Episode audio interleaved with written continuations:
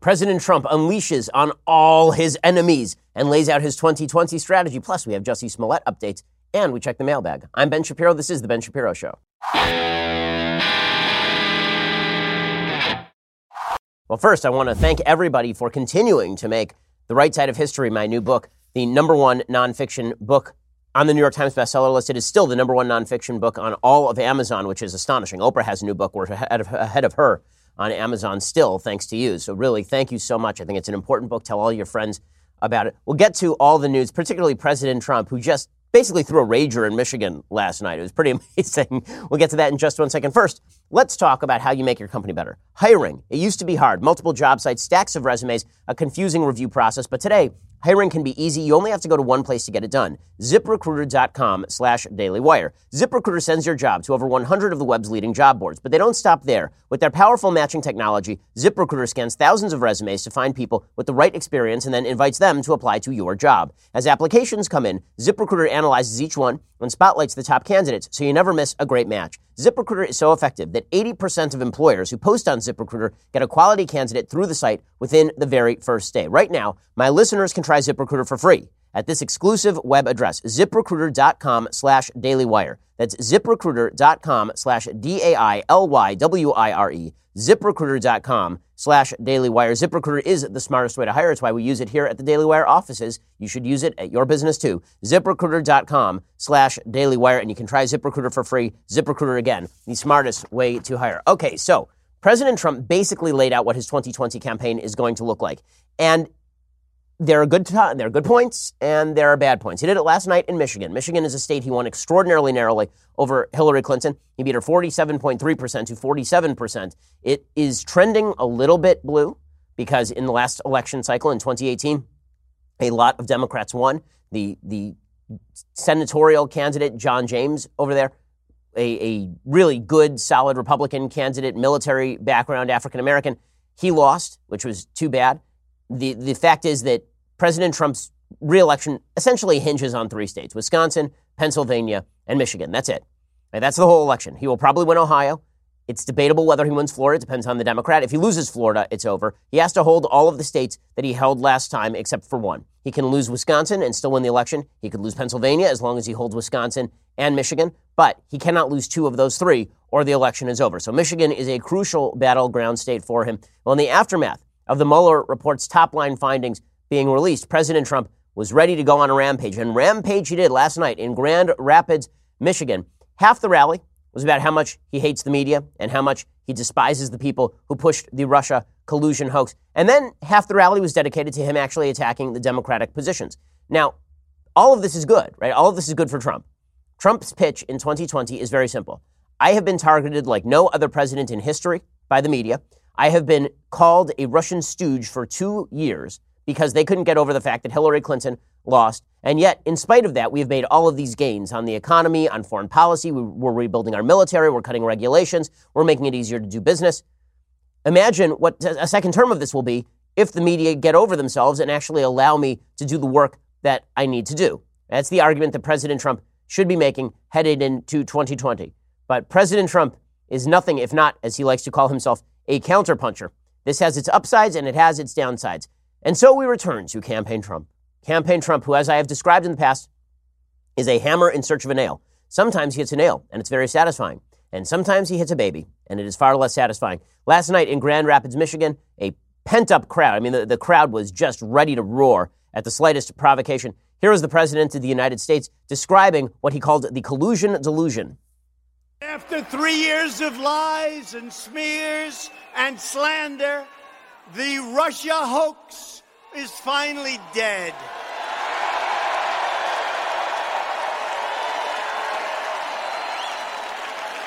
The collusion delusion is over. The special counsel completed its report and found no collusion and no obstruction. Okay, so that he's right about all of this, and this is a fair ground for him to for him to go after the media and to go after the Democrats who lied about him for two continuous years on this basis. The president also suggested that this was the greatest hoax in history, which, frankly, it may well have been, considering that the media legitimately spent two years proclaiming that undoubtedly there would be evidence that he was a Russian cat's paw. You heard the same thing from members of the intelligence community. It really was astonishing. It, people talk about the failures of the intelligence community in the lead up to the war in Iraq. There was a widespread intelligence consensus from Israeli intelligence, British intelligence, French intelligence, German intelligence. There was widespread consensus that Saddam Hussein was developing WMD because Saddam Hussein wanted the world to think that he was, in fact, developing WMD. That was an intelligence failure. What we watched here was not an intelligence failure. What we watched here was members of the intelligence community leverage their institutional credibility on behalf of a narrative that was absolutely not true. We watched James Clapper, the former head of Obama's CIA, go out there in public and suggest that he, he actually was the, the DNI, the Director of National Intelligence, go out there and suggest that he had special knowledge that President Trump was probably in league with the Russians. We heard the same thing from John Brennan, Obama's former CIA director, that he was going to, he, he had some inside baseball knowledge based on his institutional knowledge that suggested that Trump was all of these things. We watched members of the media come out nearly every day and simply suggest, without benefit of evidence, that it was absolutely clear the Trump campaign had thrown the election with the help of Russia. So when Trump says this is the greatest hoax in history, there is a, a pretty solid case to be made on this basis, at least in the history of American politics. All of the current and former officials who paid for, promoted, and perpetuated the single greatest hoax in the history of politics in our country. Okay, so obviously this is a, a basis for him to get the base revved up. The question is whether this is a basis for actually campaigning. And the more Trump focuses on this going forward and doesn't talk about his record, doesn't talk about what he has done, doesn't talk about what the Democrats are, the more he keeps the focus on himself as victim. I don't think that that is going to be a continuing effective strategy other than getting the base really revved up, which is good. You need a revved up base. But President Trump needs to win a bunch of voters who are in the middle. He needs to win suburban women. I'm not sure this mode carries him here. And the more worked up he gets over this, Again, I think that that's not great strategy. I understand it on a personal level. If somebody had accused me of what they accused President Trump of, I'd want to go out there and club some folks too. I'd want to go out there and club the media like a, like a baby seal, rhetorically speaking. But as a politician, I'm not sure this is the smartest strategy. Again, the more exercise Trump gets, the more off putting he is, frankly, to suburban women in particular, people he needs to win in 2020. President Trump obviously got himself revved up. He has a friendly crowd here. Here he says that continuing probes, continuing investigations are ridiculous bull bleep. He just drops some, some curse words.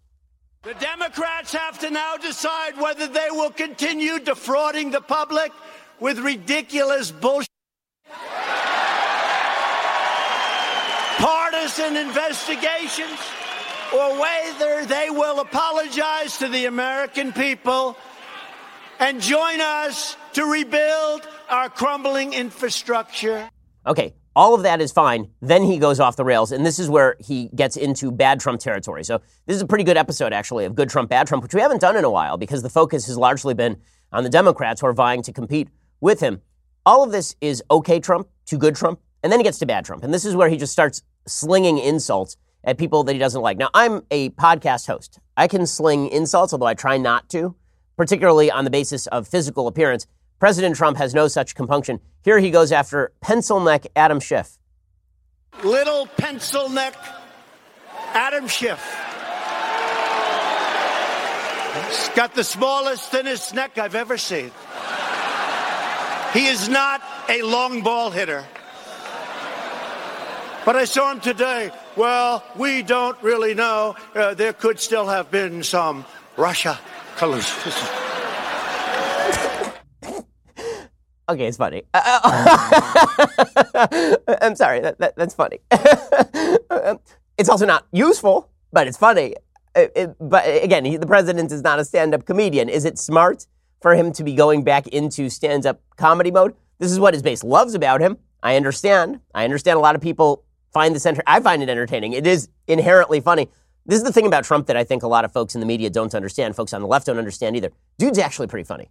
Right? Dude, he, like he plays a room as though he's an actual stand-up comedian. Is it smart, however, to go after Adam Schiff on the basis of his neck? Like, wouldn't you just go after Adam Schiff by saying that he's a dummy or a dunce or a or a liar? Like that seems like a more solid grounding. On the basis of his neck, look at him. He's got a turkey neck, like Jennifer Lopez and Jay the Gabba Gabba. what in the world?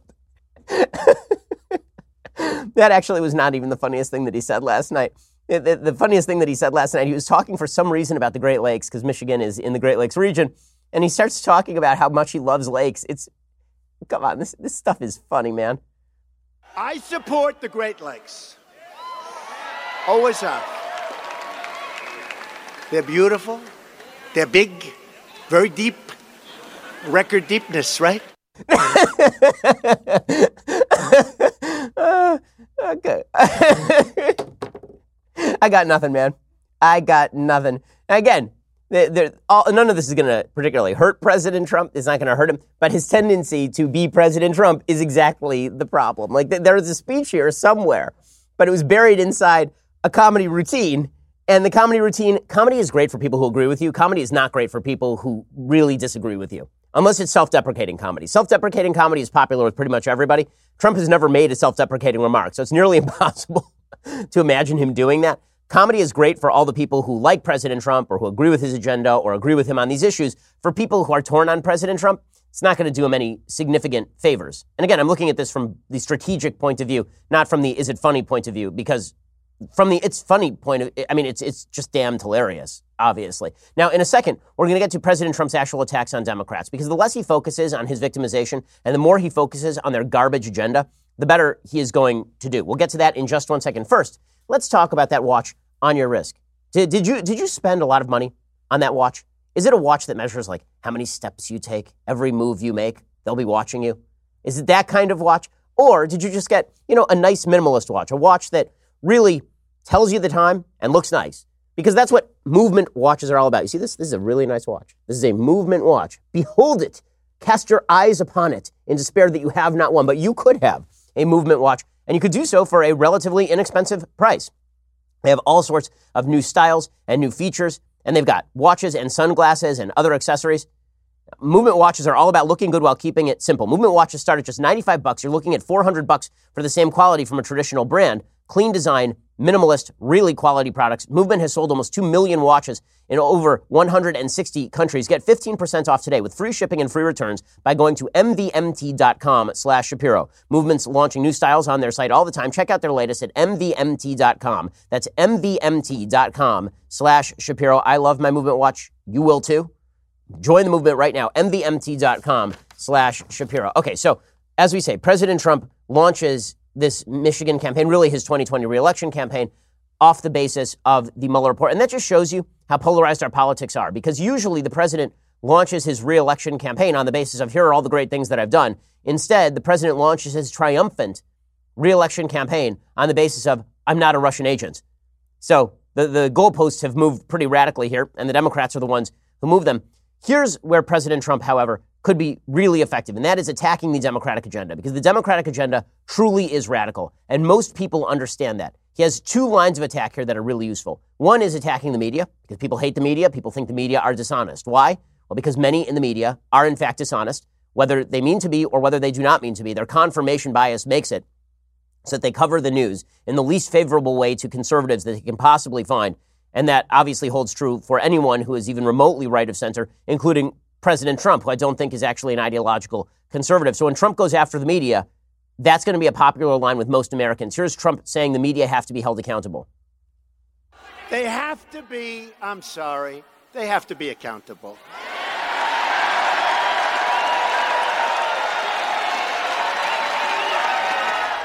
And he is not wrong about that. That line was popular going all the way back to Newt Gingrich in 2012 when he was running for the nomination for the Republican Party. It continues to be popular today. Nobody thinks the media have done a good job on any of this stuff. So that is a fruitful line of attack for President Trump. Casting aspersions at the media that have attacked him incessantly, that attacked Bush incessantly, that attack everybody right of center incessantly, and people who are not even right of center, so long as they disagree. That will continue to be a fruitful line of attack. But he's really going to have to win on the basis of pointing at the Democrats. As I have said all along, if President Trump were capable of just being quiet and pointing, right, like Donald Sutherland in that famous GIF, right? If if he could just stand there, in, like Donald Sutherland from Invasion of the Body Snatchers, and point in horror at the Democrats, most Americans would immediately recoil in revulsion at what they saw. Because the fact is, the Democratic agenda is extraordinarily radical. And when President Trump went after it last night, that's when he was, in fact, at his best. So here is the President of the United States talking about Democrats and taxes. Radical Democrats are the party of high taxes, open borders, late term abortion, crime, hoaxes, and delusions. The Republican Party is the party for all Americans. It's what we want to be, it's the way we want to live. We're the party of the American worker, the American family, and we are the party of the American dream. Okay, all of that is true, and that should be the basis of his campaign. I think it will be. I think it will be. If he can stay on teleprompter and not talk too much about pencil necks he doesn't like, then I think the president should probably be okay. I, am much more optimistic about his about his hopes for 2020 than I was, say, six months ago, when it seemed like the Democrats might, in fact, get their act together and not be crazy. But now the Democrats continue to double down on crazy. We'll get to more of President Trump's 2020 line of attack in just a second. So the president then started to get into the details. He started talking about the Green New Deal. The best boon that Trump has ever received is Alexandria Ocasio Cortez. AOC is the id of the Democratic Party in the same way that Trump is the id of the Republican Party. AOC and her agenda are nuts. So nuts, she didn't get a single vote in favor of a Green New Deal bill co sponsored by 12 separate senators on the Democratic side of the aisle. Not one of the co sponsors of the bill voted for the bill. They all voted present on their own bill. Here's President Trump going after the stupid Green New Deal Again, this is going to be a fruitful line of attack for Republicans and for the president. The Democrats are now advancing an extreme $100 trillion government takeover called the Green New Deal. But I'd rather not talk about it tonight because I don't want to talk them out of it too soon. Because I love campaigning against the Green New Deal. I want them to make that a big part of their platform. No more airplanes, no more cows. One car per family. One car. Oh, you're going to love that in Michigan. Hey, how do you like the idea of one car per family? I don't think so. That's right. This is where Trump is at his best. Comedy riffing on the Democrats? Yeah, man, I, am in for it. I'm in for it. Like, really, this is this is good stuff. L- listen to him go off on, on the power of windmills. The Democrats have been talking about the power of windmills for a long time, how wind power is suddenly going to power the United States. Fact. If you actually wanted to equal the amount of power that is currently being output by all of the carbon based fuel systems in the United States, not including transportation, right, just the electrical grid, you would have to cover an area the size of California in windmills. That's what you would have to do. So good luck with that. Here's President Trump going after the windmills. If Hillary got in, you wouldn't have that stat, I can tell you right now. You'd be doing wind, windmills, and if it doesn't, if it doesn't blow, you can forget about television for that night. Darling, I want to watch television. I'm sorry, the wind isn't blowing. I know a lot about wind. a ah, little tag. I know a lot about wind. It's come on, he's so funny. Uh, if you can't, if you can't laugh, then you, you have a heart of stone. He is he, this one of the reasons he's president is because of this. If also, I will say this: negative Trump is not as much fun as positive Trump, and this is true for every politician. Politicians who look like they're having a good time are more likely to win. This is true of Obama in 2008. He looked like he was having a better time than John McCain. It was true of 2012. Obama looked like he was having a better time than Mitt Romney. It was true of George W. Bush, who always looked like he was having a pretty good time. Sour Trump is not going to be supremely popular because people don't like sour people.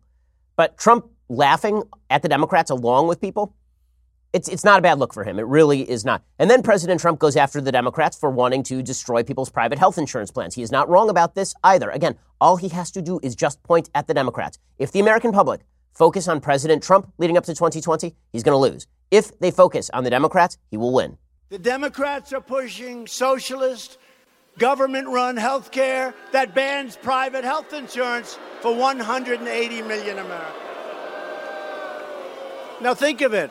A lot of you have private plans, and they're great. They're great.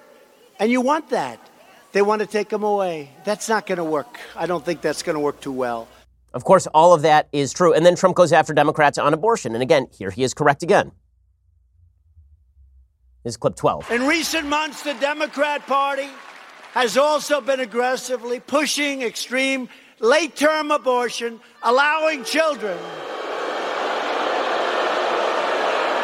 to be ripped from their mother's womb right up until the moment of birth.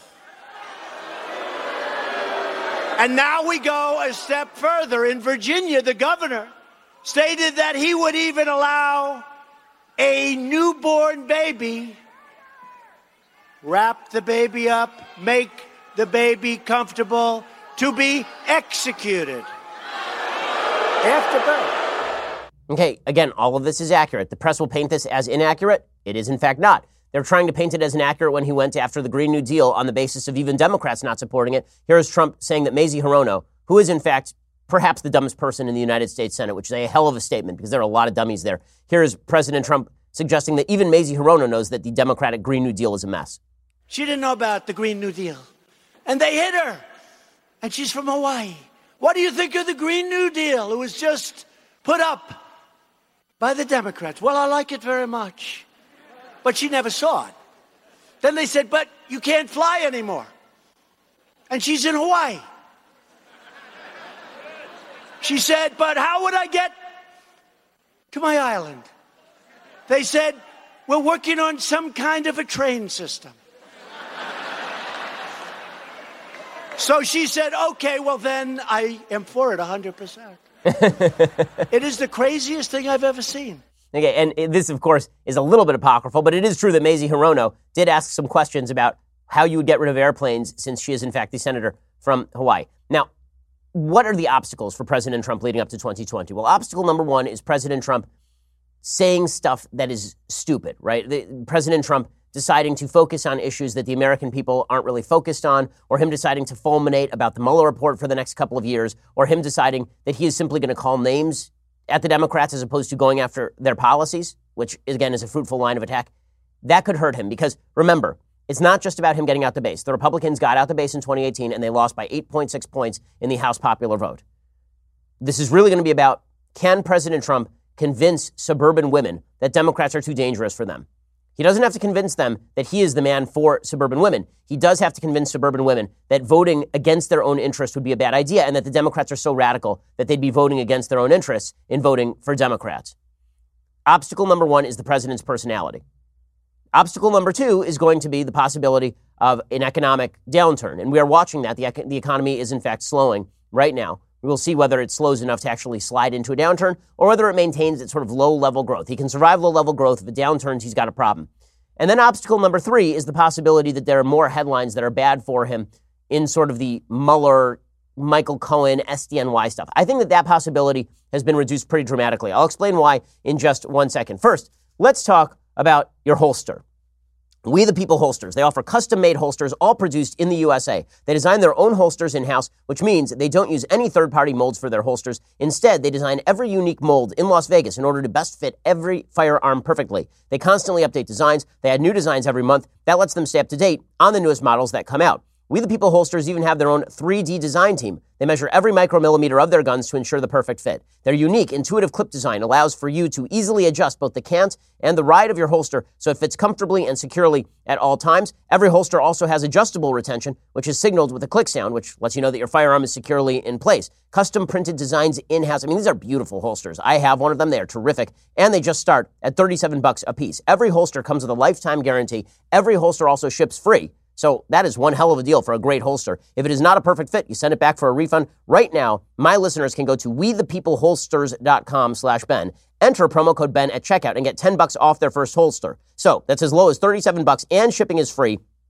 And an additional 10 bucks off using my promo code. So like 27 bucks for a holster that is customized essentially. It's pretty amazing. Again, that's wethepeopleholsters.com slash Ben. Promo code Ben at checkout for 10 bucks off. Go check them out right now. Great American company. Wethepeopleholsters.com slash Ben. Go check them out. Okay, so as I say, there's also the possibility that more headlines arise that are bad for President Trump in a legal sense. Now, I do think that the vast majority of that is over. I think that it's over because the American public had already moved toward the conclusion that the Mueller report was going to be a nothing. More Americans thought that it was a quote unquote witch hunt than thought it was legit by the time that the report was actually released. By the time that the top line findings were released, most Americans were tired of this. Now they know the top line findings. So if there's a 300 page report that just reveals all the stuff we already know about Trump. I'm not sure that goes anywhere.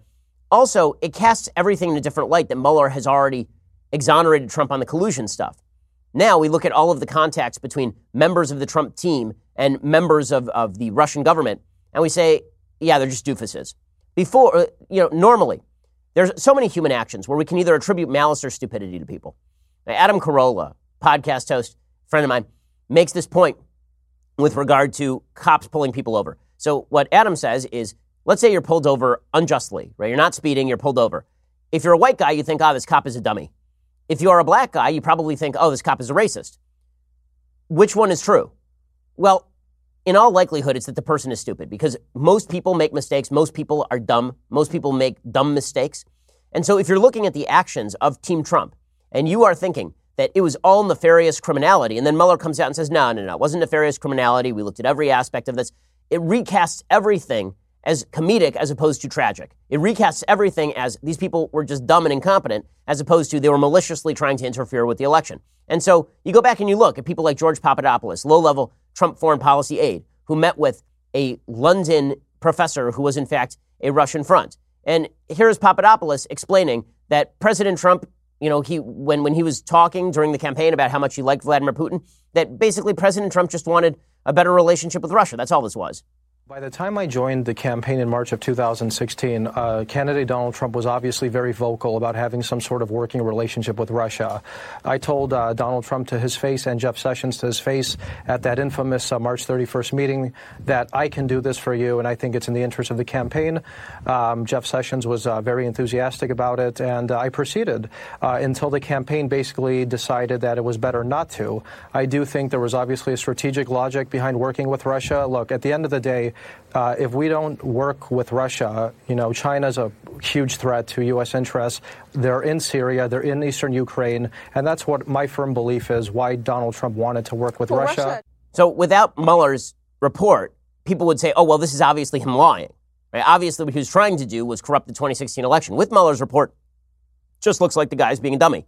Same thing is true for Donald Trump Jr. meeting with that Russian lawyer, Natalia Veselnitskaya.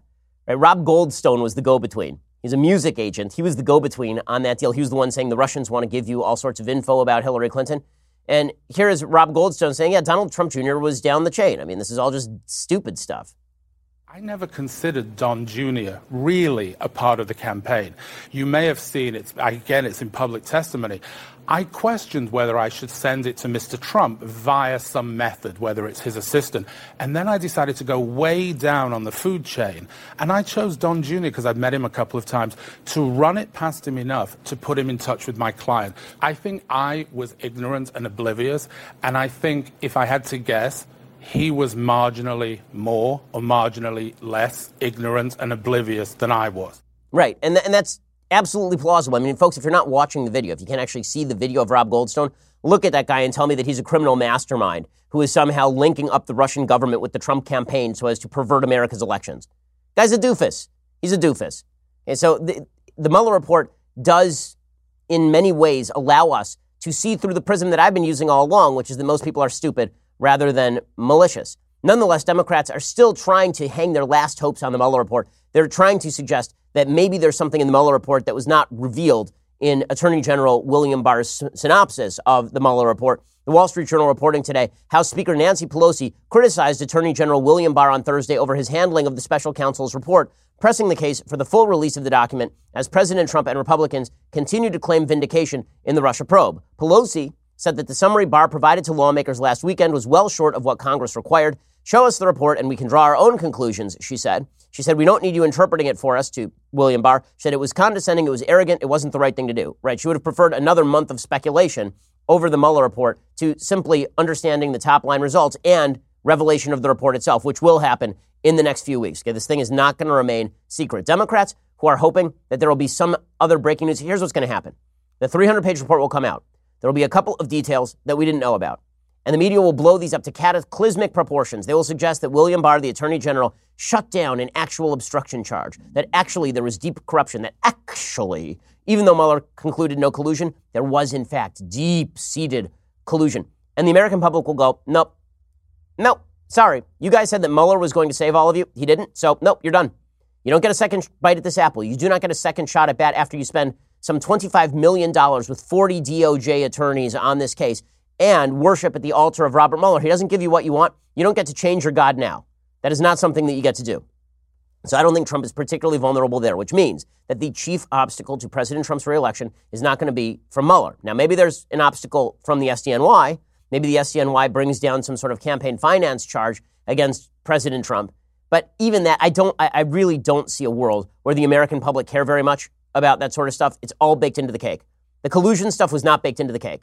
It wasn't. It might have been the only thing not baked into Trump's cake because it's so, the accusation was so incredibly wide, broad, and, and scary that if it had been true, it would have taken down Trump. But campaign finance stuff, him paying off ladies, that ain't going to cut it. That ain't going to cut it, which means that the chief obstacle to Trump's reelection remains President Trump's personality. Can he be disciplined in any way? And if he can be disciplined, if he allows the focus to be on the Democrats, I think that he has a pretty good shot at reelection, which is something I didn't think I'd be saying six months ago. Okay, in a second, we're going to get to updates on the Jussie Smollett case and we'll jump into the mailbag. But first, go subscribe over at dailywire.com. We had a great episode of Daily Wire Backstage last night. If you were a subscriber, you could have asked questions. In fact, if you subscribed during the broadcast of Backstage last night, then you actually had a shot at coming out here. We would have flown you out here, put you up in a hotel, and allowed you to come watch the Daily Wire Backstage and suffer along with me, listening to Michael Knowles talk while wearing shorts. That could have been you in that room suffering. I know it sounds more like a threat than an incentive, but it is, actually. As a thank you to our Daily Wire annual subscribers, for 99 bucks a year, you get the annual subscription, which comes along with this, the greatest in beverage vessels, that Leftist Tears hot or cold tumbler. You can go get that right now. And as a thank you to our Daily Wire annual subscribers, we give a shout out to a different subscriber each Friday. Today, Karnak the Magnificent at Biffnola. We would like to thank you for being a magnificent subscriber with a name like Karnak. I can't say I'm surprised. I expected it. You can see in this photo, the Karnak Magnificent has placed his leftist tears tumbler next to his shower drain, which is wise and prudent. Because this week, leftist tears tumblers across the land were overflowing. There were reports of flash floods. Was actually very dangerous. We urge our subscribers to emulate Karnak and place their tumblers near to high capacity drains until further notice. Karnak the Magnificent, thank you for being a subscriber. We appreciate it. And if you want a chance at being featured on the show, become a Daily Wire annual subscriber right now. Post a photo of your tumbler on Twitter or Instagram. You can even be in the photo if you'd like, unless Karnak is the shower drain, in which case he is in the photo. So that's exciting. Okay, go check all of that out. You get all sorts of goodies. Two additional hours a day. We're working hard for the money. I mean, we are working hard for you folks. We got an entire team of people working hard to bring you great content every day. What comes out is very often mediocre, but you're just going to have to deal with that.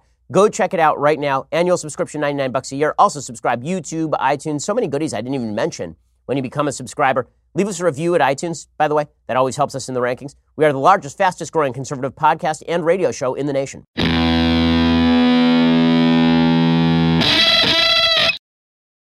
Alrighty, so updates in the Jussie Smollett case. President Trump did not leave the Jussie Smollett case alone. He jumped into it. And people on the left who are ripping him for doing this, I have a couple of words for you. Barack Obama, Ferguson, Missouri. Barack Obama, New York.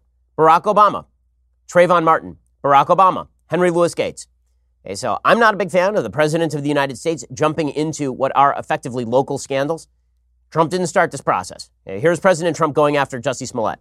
I think the case in Chicago is an absolute embarrassment to our country. And I have asked that it be that they look at it. I think that case is an absolute embarrassment to our country, and somebody has to at least take a very good hard look at it. Okay, and he is not wrong about this. They are taking a good hard look at this right now. Illinois Prosecutors Bar Association may be looking at disbarring Kim Foxx, the, the state's attorney in this case. They put out a statement yesterday saying the Illinois Prosecutors Bar Association serves as the voice for nearly 1,000 frontline prosecutors across the state who work tirelessly toward the pursuit of justice. The events of the past few days regarding the Cook County State's Attorney's handling of the Jussie Smollett case is not condoned by the IPBA, nor is it representative of the honest, ethical work prosecutors provide to the citizens of the state of Illinois on a daily basis. The manner in which this case was dismissed was abnormal and unfamiliar to those who practice law in criminal courthouses across the state. Prosecutors, defense attorneys, judges alike do not recognize the arrangement Mr. Smollett received. I mean, this is brutal. Even more problematic, the state's attorneys and her representatives have fundamentally misled the public on the law and the circumstances surrounding the dismissal. The public has the right to know the truth. We set out to do that here. When an elected state attorney recuses herself from a prosecution, Illinois law provides the court shall appoint a special prosecutor. Here, the state's attorney kept the case within her office and thus never actually recused herself as a matter of law. Additionally, the Cook County State's Attorney's Office falsely informed the public that the uncontested sealing of the criminal court case was mandatory under Illinois law. This statement is not accurate. To the extent the case was even eligible for an immediate seal, that action was discretionary, not mandatory, and only upon a proper filing of a motion to seal. The state's attorney not only to decline, declined to fight the sealing of this case in court, that she then provided false information to the public regarding it. The appearance of impropriety here is compounded by the fact that this case was not on the regularly scheduled court call. The public had no reasonable notice or opportunity to view the proceedings, and the dismissal was done abruptly at what has been called an emergency hearing.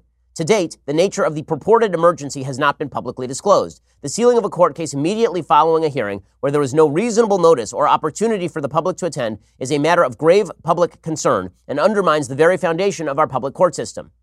Lastly, the state's attorney has claimed this arrangement is available to all defendants and not a new or unusual practice. There has even been an implication it was done in accordance with a statutory diversion program. These statements are plainly misleading and inaccurate. This action was highly unusual, not a statutory diversion program, and not in accordance with well accepted practices of state's attorney initiated diversionary programs. The IPBA supports diversion programs and recognizes the many benefits they provide to the community, the defendant, and the prosecuting agency. Central to any diversion program, however, is that the defendant must accept responsibility. To be clear here, this simply was not a deferred prosecution. We strongly encourage our members and the public to review the National District Attorneys Association statement on prosecutorial best practices in high profile cases. And that is a letter from the president of the Illinois Prosecutors Bar Association. I would not be surprised if Kim Foxx ends up disbarred here. And she should be disbarred. This is absurd. It's absurd. By the way, a statement to USA Today on Wednesday shows that a top aide to Michelle Obama addressed reports that she had emailed Cook County State's Attorney Kim Foxx to request on behalf of the Smolletts that the investigation be taken out of the hands of Chicago PD. She acknowledges that she did that. I mean, this is it's amazing stuff. It's an amazing case. And again, the fact that this was dismissed, Kim Foxx may find herself in the legal crosshairs, and she probably should. Because she has allowed Jussie Smollett to continue maintaining his innocence in the most absurd, ridiculous, and insane way. As we mentioned yesterday, Jussie Smollett's attorneys are going out there and now claiming that when Jussie Smollett hired these two Nigerian brothers to attack him in, in, in the city of Chicago, when he did that, and then described them as white people to police, he wasn't lying to police. Maybe it was the Nigerian brothers wearing whiteface to attack him in a hoax, in a, in a hate crime that he was not involved in in the first place. Naturally, the Nigerian brothers' lawyers, they're like, um, this is insane. You're suggesting that my clients wore whiteface underneath a ski mask? That's your claim? Attorneys said that um, the brothers could have been wearing whiteface that night. I, I heard that, and I think that's absolutely just atrocious it, it adds to, I think, why people are, are, are giving lawyers a bad name. It's to, to distract from the real issues here and by, by uh, putting out conspiracy theories that perhaps my clients were wearing whiteface. It just adds to the ridiculous and, and the offensiveness of this entire thing. Yeah, the fact that the media are even taking seriously that contention demonstrates an actual racial bias on the part of the media, and that is they will grant a lot more credibility to somebody like Jussie Smollett than if it were a white person who are declaring some sort of crime had been committed against them falsely. There's just no question that the media are doing that. The media are granting Smollett all sorts of credibility they would not grant to anybody else. And it's insane. It's fully crazy. But that's not unusual. The media are apparently willing to condone racism depending on the person from whom the racism emanates. Because the broader narrative is that America is racist against black people, not that people like Jussie Smollett are seeking to slander white people as racist against people like Jussie Smollett. Another indicator that the media are willing to are, are willing to not only look the other way but incentivize this sort of racism comes in today's New York Times. There's an article in today's New York Times by a person named Christopher Rivas. It is called this quote, I broke up with her because she's white. When it comes to dating, I'd rather not think about race, but that's been hard to avoid. This entire op ed in the New York Times is about a man who says that he will no longer date white women because he's uncomfortable dating white women. He says, Over the years, I have dated brown women and black women, but mostly white women. I hadn't thought about why that was, but when some brown and black people in my community started giving me a hard time about dating white women, I sensed they'd be happier if I stopped. I also got weird vibes from some white people, namely the parents of the woman that I was dating.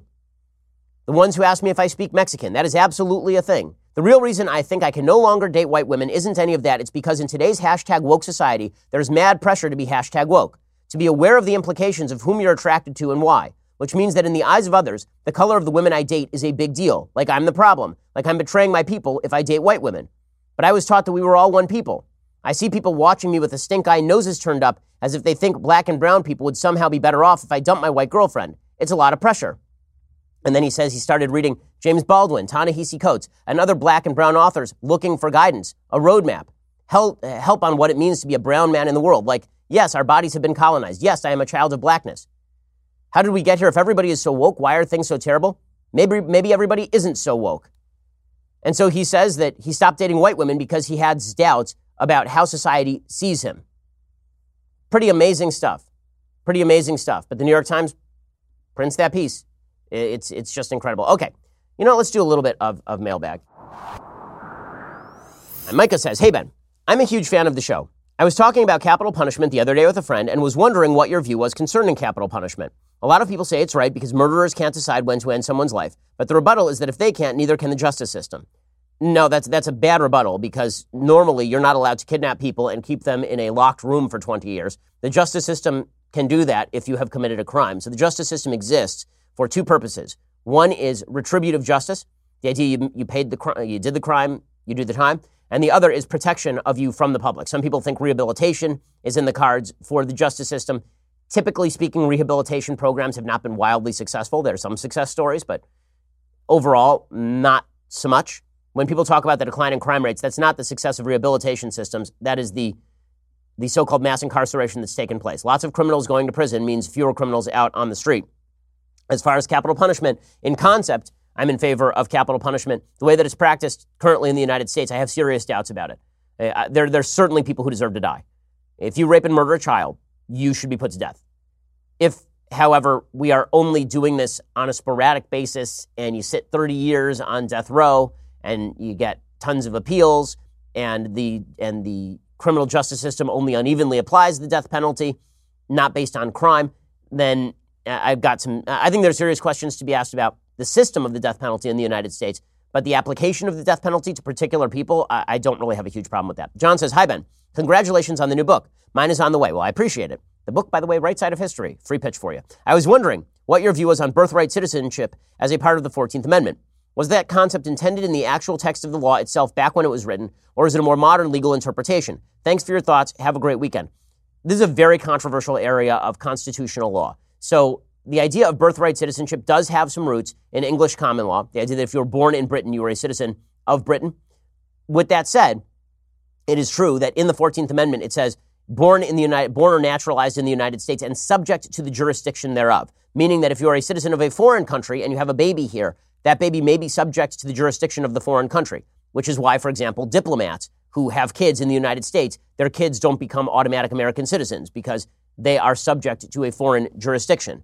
I think that there's a pretty good case to be made that the 14th Amendment was not meant to apply to everybody, that it wasn't meant to apply to everyone born in the United States. With that said, it's obviously embedded in both American law and American politics at this point. It's not going to end anytime soon.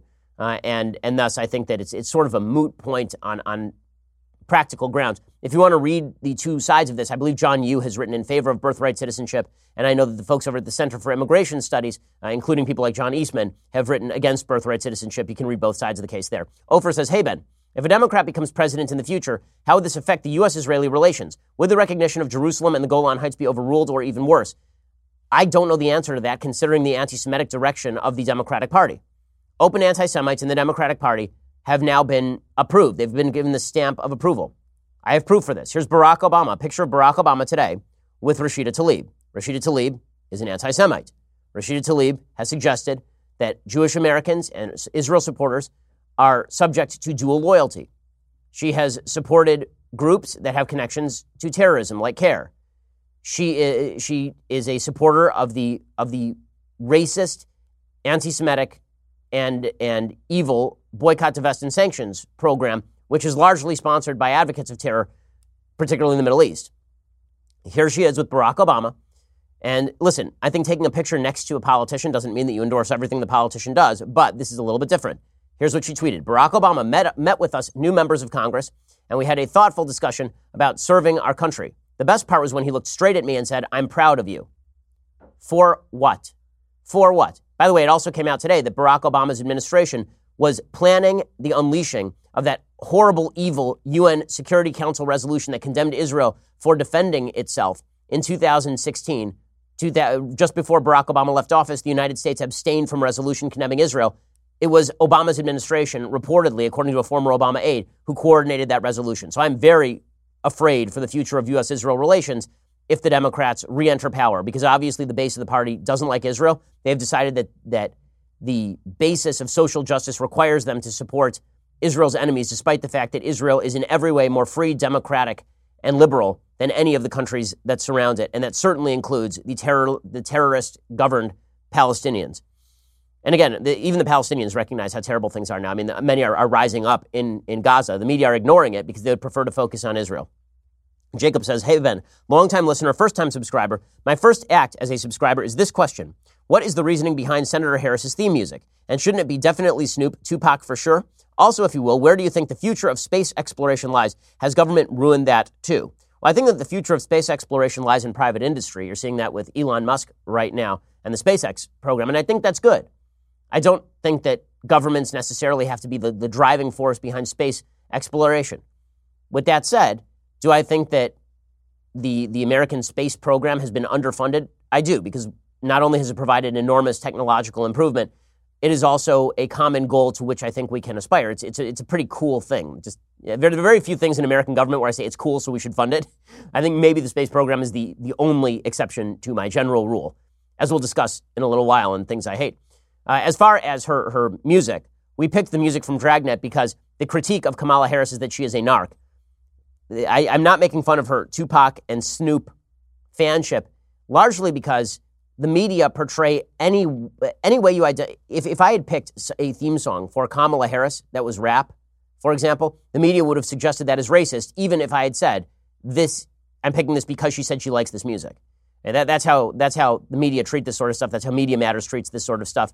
And so I prefer to pick music that I think embodies her image in the Democratic primaries rather than music that she herself has said she likes. Sarah says, "Hey Ben, two questions. My sister and I got into a fight recently because she thinks you would prefer the label of libertarian to the one of conservative. I believe I've heard you reference conservatism more often. Can you clarify which label you more closely identify with? So, I hate to split the baby. When it comes to government involvement, I'm libertarian. When it comes to the, the relationship between government and the social fabric, I'm conservative. What I mean by that is that my critique of libertarianism is that libertarianism seems to suggest that the social fabric is unimportant, that, or at least less important than I think it should be the basis for a free government has to be in a strong social fabric. And that lies historically in conservatism. Also, the idea of conservatism is that there is something to conserve. Libertarianism doesn't focus too much on the culture that it seeks to conserve. Instead, it simply says that you should be able to do whatever you want so long as the government is not involved. And I think that libertarianism as a government philosophy is good. I think libertarianism as, as a life philosophy leaves something to be desired she says, Sarah says, I've heard your explanation of Convention of States, was immediately ex- excited by the possibilities. As I've been supporting it on social media, I've gotten feedback from both left and right leaning friends who say it is more dangerous than helpful. The common argument is no rules govern a convention of states, and with our political climate, it's dangerous to be opening the power to changing the Constitution. As someone who is nearly a single issue voter on the Second Amendment, I'm becoming more concerned that a convention gone rogue in this climate could lead to an abolition of my most cherished freedoms. What do you think about these criticisms? Are these concerns serious? So I am not seriously concerned about a, a convention of states going rogue because all of the amendments that are proposed at a convention of states still actually have to be approved by the vast majority of states. The, uh, I mean, I can, I can read you Article 5 of the Constitution. Let me bring up the actual text. So, Article 5 of the Constitution, which deals with how the Constitution is to be amended suggests that Congress, whenever two thirds of both houses shall deem it necessary, shall propose amendments to this Constitution, or on the application of the legislatures of two thirds of the several states, shall call a convention for proposing amendments, which in either case shall be valid to all intents and purposes, as part of this Constitution when ratified. This is the part when ratified by the legislatures of three quarters of the several states, or by conventions in three quarters thereof, as the one or the other mode of ratification may be proposed by Congress. Right? So that is that's the key element is that when people talk about a runaway convention of states, you would need three quarters of the legislatures or conventions in three quarters that have been certified by the legislatures to actually approve of the amendments. So I'm not too worried about the abolition of the Second Amendment. Three quarters of the states are not going to vote to get rid of the Second Amendment. So I'm in favor of the Convention of States because I think that there could be some things done. You know, the, many people who are, are interested in Convention of States have, have said that they are behind term limits. That's actually not something I love. I don't, I don't really like term limits very much because it seems to me that very often they do more harm than good. But I am in favor of attempts to restructure the executive branch, particularly. I, am maybe in favor of term limits for the Supreme Court. I'm not a huge fan of life, lifetime appointments to the Supreme Court, particularly. Uh, and I'm very much in favor of the idea that we should pass amendments that restrict bills to single issues as opposed to these omnibus packages that allow legislators to escape the consequences of their own votes. Nicholas says, Hey, Ben, would you ever consider concealed carrying a firearm if California made it remotely possible? Do you support national reciprocity, uh, national reciprocity for concealed carry? Thanks for all you do. I do support national reciprocity for concealed carry, and absolutely I would consider concealed carrying a firearm. I mean, I get a lot of threats. Uh, there are a lot of people who are not fans. And if I could conceal carry a firearm, I would be much more comfortable. In fact, I may apply for a concealed carry permit even in LA County because of the number of threats that I get. Anthony says, Hey, Ben, congratulations on your book landing at the top of the New York Times bestseller list. I wanted to ask you your thoughts on stay at home dads. I've always wanted to be a father. I'm willing to take on that role if my future spouse wants to focus on a career, but is that a role that should be held predominantly by mothers? Many of my male Christian friends around me seem to think that women can only respect men if they are the breadwinners, and it's got me thinking twice about my open attitude to being a stay at home dad. Thanks for everything you and DW team do. Uh, so, my dad was a stay at home dad. My mom worked. My dad was the stay at home dad. If you want to be a stay at home dad, I don't see anything wrong with that. Traditionally, women have been the ones who, who stay at home with the kids because they have more of a drive to do that, because women and men are generally built differently. That's why women take more time off from the workplace to be at home with their kids. I can see it in my wife. Right? My, when my wife finishes her residency, she wants to spend a lot more time at home with my kids. I can call, call my shots. I run my own business. I work a lot. There is a difference between men and women insofar as how they want to interact with children on a general level. But on an individual level, if you want to be a stay at home dad and your wife is cool with that, I don't have any problem with that at all. Do I think that it's important that that spouses respect each other? Sure. So if your spouse is going to even innately feel that she, she doesn't properly respect you because you're not out earning a living, so to speak, then that's something you should take into consideration because a healthy marriage is the basis of healthy child's rearing as well. Raphael says, Hey, Ben, what do you think about gerrymandering? Are you following the case in the Supreme Court? How would you rule? I think that the, the question of gerrymandering being a partisan issue has been overblown radically. Despite all of the supposed gerrymandering that makes it impossible for Democrats to be elected, they just want a sweeping victory in the House. So, all of the talk about how gerrymandering ruins the system, there is no good way to draw these lines. And the attempt to create nonpartisan commissions, they never end up being nonpartisan, and then they're unanswerable, which is a problem. TJ says, Hi, Ben. I'm reading your book, Right Side of History. It's awesome. I understand the morality is something given by God, and it's our job to establish the logic so people could be persuaded to follow the moral norms. In the Ten Commandments, God specifically forbids murder and adultery. Do you think euthanasia and prostitution can be considered murder and adultery? If yes, what would be your logic to explain that? And what's your take on those two issues? I appreciate everything that you do. So I am anti euthanasia. I think that the idea of doctor sponsored killings is deeply dangerous to the moral fabric of a society. Now, I think there's a difference between that and quote unquote withholding care. And so if you are on your if, if you're a brain dead and you're on life support and the life support is withdrawn because you can't live on your own, I don't think that's the same thing as actively injecting poison into your veins to kill you. In terms of preserving life, I'm against you. I don't think that's a doctor. It's, it's not a doctor's job to kill you. I mean, it violates the basic precept of the Hippocratic Oath, which I know we have forgotten about. As far as prostitution, can it be considered adultery? It depends. Are you consider, are you committing adultery when you're with a prostitute? So on a moral level, prostitution is a grave evil because the commodification of sex is deeply dangerous again to the moral fabric of a society. Does that mean it should be illegal? Not sure. Does should euthanasia be illegal? Um, I think euthanasia should remain illegal because the taking of human life, even with consent, is not something that we should be in favor of. Uh, human life ought to be protected. That is one of the fundamental concerns of government, and your permission is not required to protect your life. Uh, Cassandra says, What is your opinion on abortion in cases in which the baby is 100% non viable, i.e., no skull, missing organs, rearranged body parts, etc., sometimes not discovered until after the heartbeat? Well, in those rare cases, the non-viability of, of the baby is typically it's typically results in miscarriage, biologically speaking. You know, there are cases of non-abortion, right? D&Cs that, that occur when, for example, there is a baby in utero that no longer has a heartbeat. So essentially it's a floating corpse. At that point, you're not talking about the taking of a human life. So I have no problem with, with a D&C in, in that particular case. If you're talking about a, a, baby that, that is not going to be born healthy, but is still alive, I think that you are getting into dangerous moral territory, especially because there, there are cases where they actually get it wrong. I mean, I, I know multiple parents who have been told that their babies are going to have severe abnormalities, and the babies don't actually end up having severe abnormalities. I'm not in favor of precipitous ending of human life, even for purposes of, of non viability. Philippe says, What is the purpose of art in society? What is the importance of art generally? Well, the purpose of art is to beautify life and to contain eternal truths in temporary or, or somewhat permanent form. Art beautifies life. I mean, that's just what it is. Now, does art make you more moral? No, it depends on the message of the art. It depends what art does.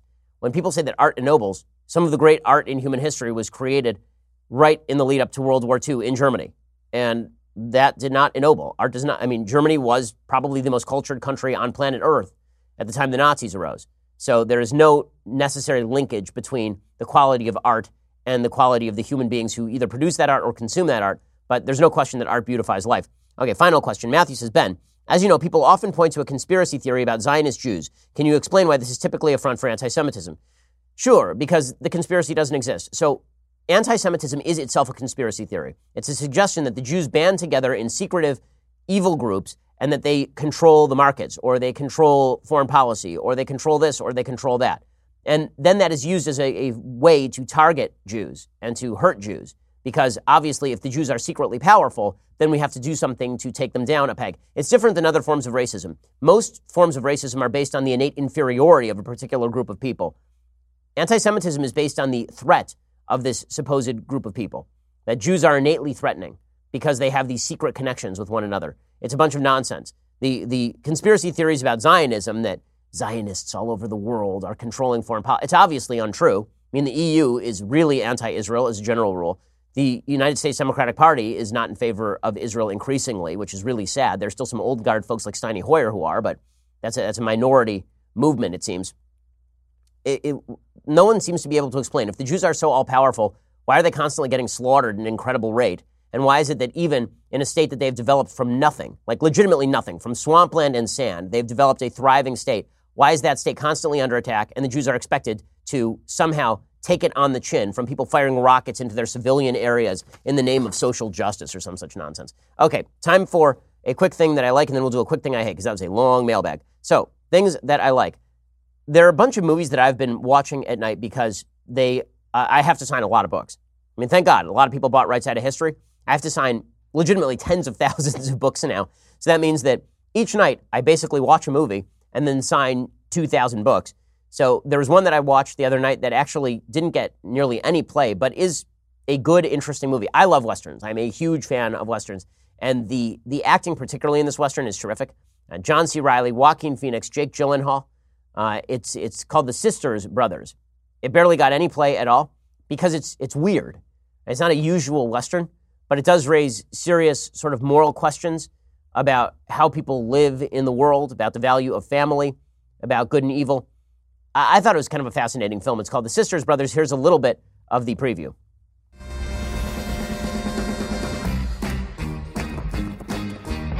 Sisters Brothers. S I S T E R S. Like sisters. We're looking for a man named Warren. He stole something from our employer. We have enough money to stop for good. Stop what? Killing people. yeah, right. I'll acknowledge that I think Joaquin Phoenix may be the best actor working today. And I cannot wait, honestly, for his Joker movie. And I was very much against the concept of a Joker movie because the Joker doesn't have an origin story.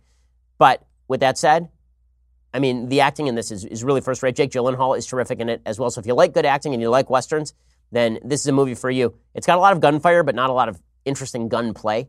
But it's it's interestingly filmed, and there, there's a lot to like about this film. The Sisters Brothers, go check it out. I think it's on demand right now. Okay, time for some things that I hate.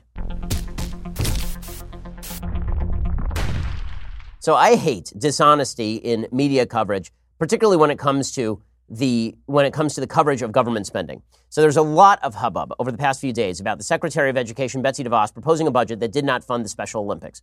The Special Olympics does not need public funding. It doesn't. And people give tons of money to the Special Olympics. The Special Olympics is a wonderful thing. It is. It's terrific. I would give money to the Special Olympics. Betsy DeVos gives money to the Special Olympics. But the implication is that if you don't want the government signing a check to things that can be privately supported, that somehow you are cruel. This is a bizarre contention.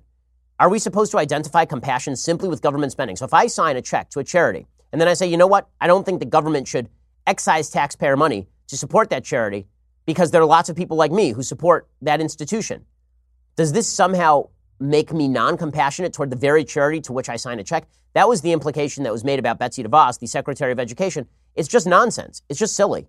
The federal government supplies something like $18 million to the Special Olympics. And I understand it's bad optics to quote unquote defund the Special Olympics, but let's be real about this. The Special Olympics doesn't actually need the money. All, all Trump had to do, if Trump wanted to actually do something good on this, what he should have said is Betsy DeVos is correct.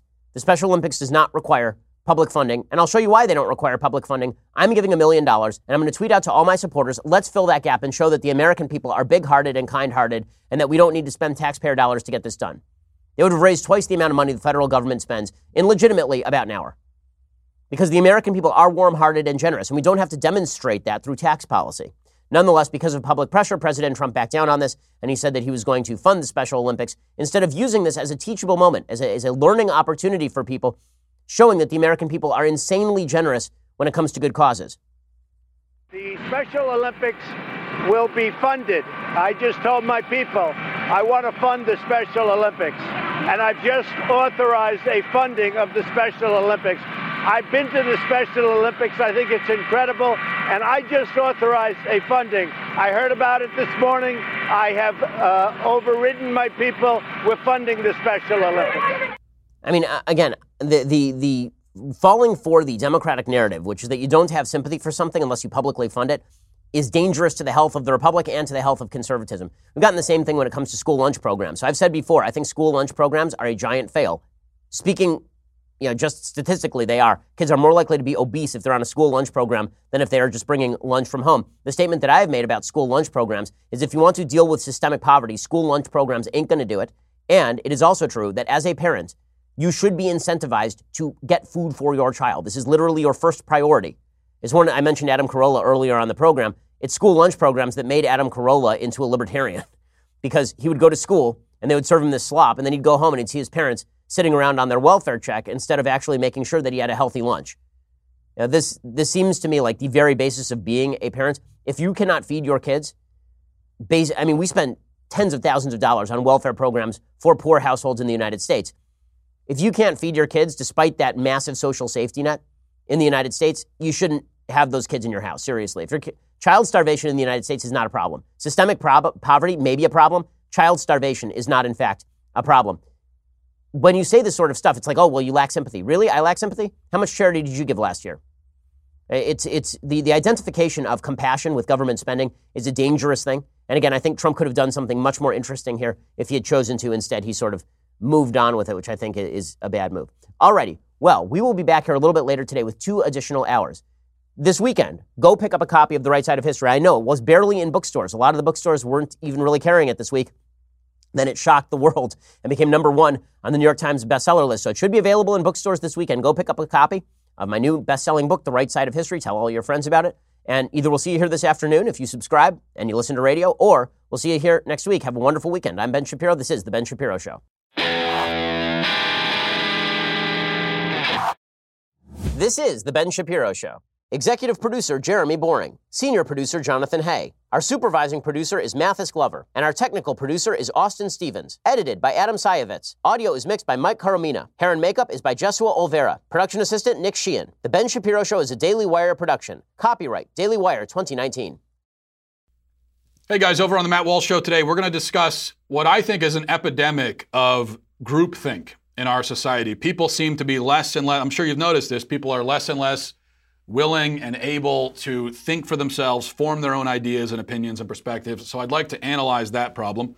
Also, Jussie Smollett's lawyer has come up with a really hilarious and pitiful uh, alibi excuse for, for Jussie Smollett. PETA embarrasses itself yet again, and uh, I want to deal with the claim, very common claim you hear all the time, that Jesus was just a polite, nice guy who never would have insulted or confronted anyone. I think that's total nonsense, of course. So we'll talk about all of that today on the Matt Walsh Show. We'll get to more on this in just one second. First, Pure Talk believes in American values, and that free should mean, you know, like free. So when you switch to Pure Talk today, you'll get a free Samsung 5G smartphone. There's no four line requirement, no activation fee, just a free Samsung that's built to last with a rugged screen, quick charging battery, and top tier data security. Qualifying plans start at just 35 bucks a month for unlimited talk, text, 15 gigs of data, and a mobile hotspot. Pure Talk gives you phenomenal coverage on America's most dependable 5G network. It's the same coverage you know and love, but for half the price of the other guys. The average family saves almost $1,000 a year. So, I challenge you to choose a company that actually doesn't hate your guts and shares your values. Let PureTalk's expert U.S. customer service team help you make the switch today. Go to puretalk.com slash Shapiro to claim your eligibility for your free brand new Samsung 5G smartphone and start saving on wireless today. Again, go to puretalk.com slash Shapiro to switch to my cell phone company. I've been using them for years. They're fantastic. You'll love them as well. Go to puretalk.com slash Shapiro and claim your eligibility on that free brand new Samsung 5G smartphone. Start saving.